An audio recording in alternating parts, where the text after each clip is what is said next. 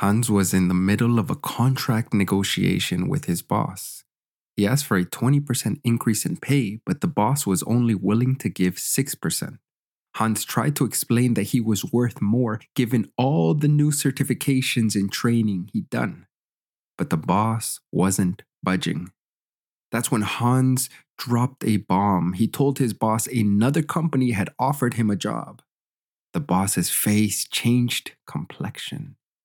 The negotiation got a bit tense but remained respectful, which helped Hans get what he wanted. In the end, he got a 12% increase in pay. This is the story of one of my students. Salary negotiations can be stressful, but with preparation and practice, you can walk in confidently knowing what you want. As a communication coach, I can help you prepare for your next negotiation. Contact me for more information.